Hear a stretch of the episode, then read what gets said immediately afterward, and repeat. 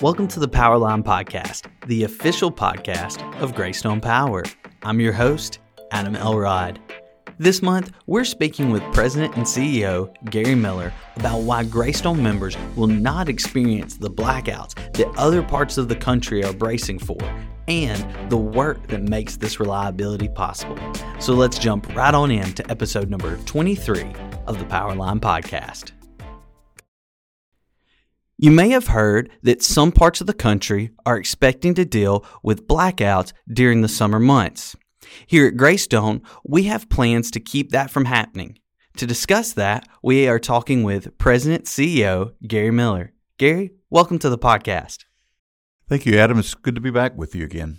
I think you now actually have the record. This uh, is number three, so members definitely go check back with the other uh, episodes that we've done with Gary to learn more about him, his role, and he has a wide breadth of knowledge. And so we really wanted to bring him in for this discussion.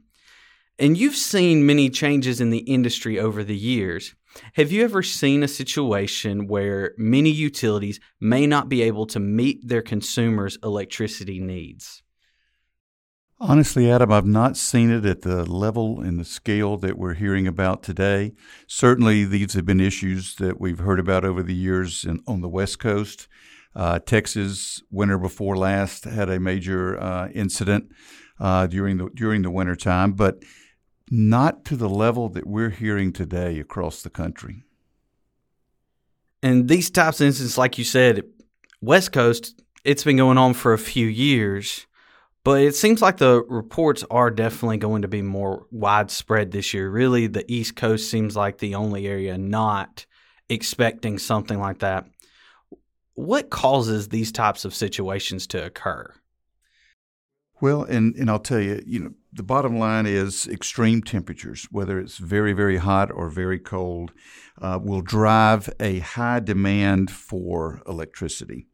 And when you have situations where you don't have enough generating capacity and reserves to meet that load, then you're going to run into this situation. Now, that can happen for a, uh, a couple of reasons. Um, it may be that one of the main generating units of a power plant has an operational problem and it has to be taken offline for repair, and you lose valuable generation at a time when you really needed it.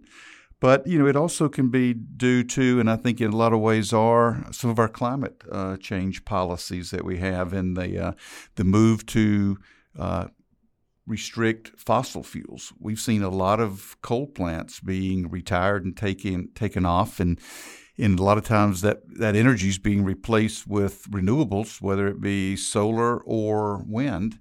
And, uh, you know, a coal plant's a, a considered a base load unit, generates power 24 7, 365. But solar and wind as renewables will only generate during the times of either the sun or the wind blowing. We don't have that battery technology storage uh, system in place at this point. And so we're displacing some very reliable generation, uh, and we're not really, with the climate policies, uh, replacing all of that.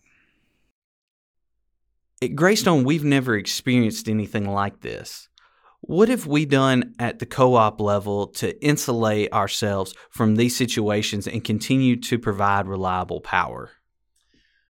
That's a great question, Adam. And I'll tell you, one of the things that we do in our power contracts uh, have a requirement that the uh, supplier meet our needs uh, for demand for power, no matter what it is. So it's the responsibility in a lot of ways is on them to go out if there's a problem and buy more power on the market. Now, that said, uh, we also make sure that the power uh, generating plants that we own parts of have adequate uh, reserves in place. Today, we run about 12.6% reserves uh, in case uh, we have extreme temperatures. Uh, we want to be able to, to meet those needs. We generally forecast every year what we think our summer peak is going to be, how much energy and capacity we need to meet that. And then we have 12.6% reserve on top of that to be uh, to be able to deal with it. And then you know we offer uh, to um, a lot of our commercial accounts that are able to uh, reduce their load during peak times, uh, a load management rate. So we give them an incentive. If they can come offline during a very peak period of time and that works with their operation, then there's incentives there for them uh, as well. That's our local version of it with the co-op. Is there anything at the statewide level that has been done to help with these issues as well? Well, you know, the Public Service Commission and the legislature, I've got to give both of them uh, some high uh, high marks. Uh, you know, currently Georgia does not have a renewable mandate that is pushing us to meet certain targets. So they're letting us keep uh, in, in, transition, and we've done a lot in solar, but transition a little slower without mandates there forcing things to happen faster than technology or faster than we can. That is helping to ensure the reliability of having these plants online to meet these needs, particularly in, in this kind of weather. Um, you know, we have uh, a well balanced portfolio of generation. We have renewables, we have nuclear, we have coal, we have hydro, uh, natural gas. So, a very balanced portfolio. I think that that also helps uh, in, in these types of situations. You want the ability to have all generating resources available. That sounds like a great plan. Always plan for the future and ways to make sure that we're not heavily reliant on one energy source versus another. To be this reliable takes a lot of planning. What is Greystone's reliability rating? That's a great question, Adam. We have reliability to our members 99.98% of the time. Um, I can tell you, we've, as you said earlier, we've never had a situation where we've had to do blackouts and brownouts due to inadequate uh, amount of of power. Our uh, if we have uh, outages, and I remember experience outages, they're going to be weather related uh, most of the time, or uh, trees in particular. Probably 85% of our outages are a result of trees falling. So then there's car accidents and animals and other things that might be around that. But we plan and have built uh, a system to be highly reliable. We trim the right of way. We uh, do proactive uh, maintenance on our equipment, uh, infrared um, images of our substations to make sure we don't have any equipment about to falter. So, a lot of work uh, goes into uh, to making our power as reliable as we, as it can be. That is great information for our members when they really think about it, especially with the right of way clearing that we do. Uh, I know that our number one cause of outages is trees and limbs outside of our right of way. So, members, you can rest assured that we do everything to keep that reliability rating as high as possible. Many other outages in other parts of the country are during peak demand, and you touched on that a little bit. Um, and for our members' knowledge, that means a time of day when a lot of people are using electricity at once.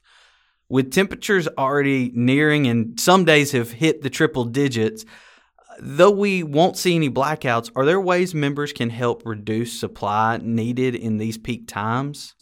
Oh, absolutely. Conserving electricity during high temperature periods uh, and, and high demand can be helpful as long as it, it doesn't cause a spike in energy at the end of the conservation period.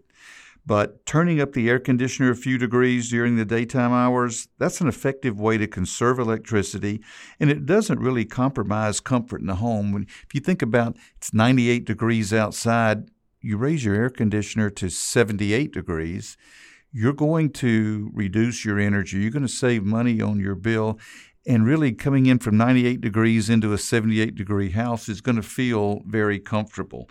Um, I would also say, you know, doing some household chores like washing clothes, drying clothes, running the dishwasher, push those into the later evening hours. Uh, that will help as well. And, you know, if you do have uh, an electric vehicle, charging those at night, overnight, not plugging those up during the daytime would also uh, be a big help. But it's, it's all about reducing consumption during those peak periods of time. And if you'd like to get some tools to help you with that, members, we can always tell you go to greystonepowermarketplace.com. You can get smart thermostats and a ton of different products that can help reduce that during those peak hours. So, Gary, you're no stranger to the podcast. You know the last question's always the same. Is there anything else you'd like to tell our members? Well, what I would say to them is is uh, we do not believe in our modeling and our um, preparing for this summer that we're going to have any issues with blackouts or brownouts. Now, you know, you can always have a mechanical problem at a generating plant, you know, that causes something unexpected.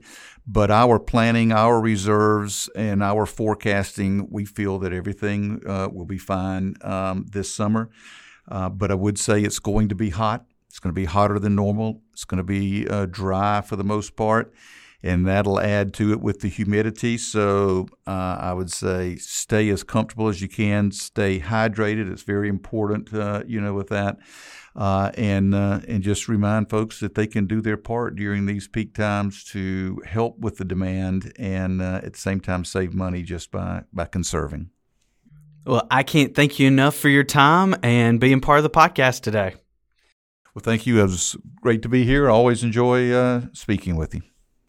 Well, that is all the time we have today. Thank you so much for joining us for episode number 23 of the Powerline Podcast. Make sure you hit subscribe and also go ahead and rate us five stars. We'd greatly appreciate it.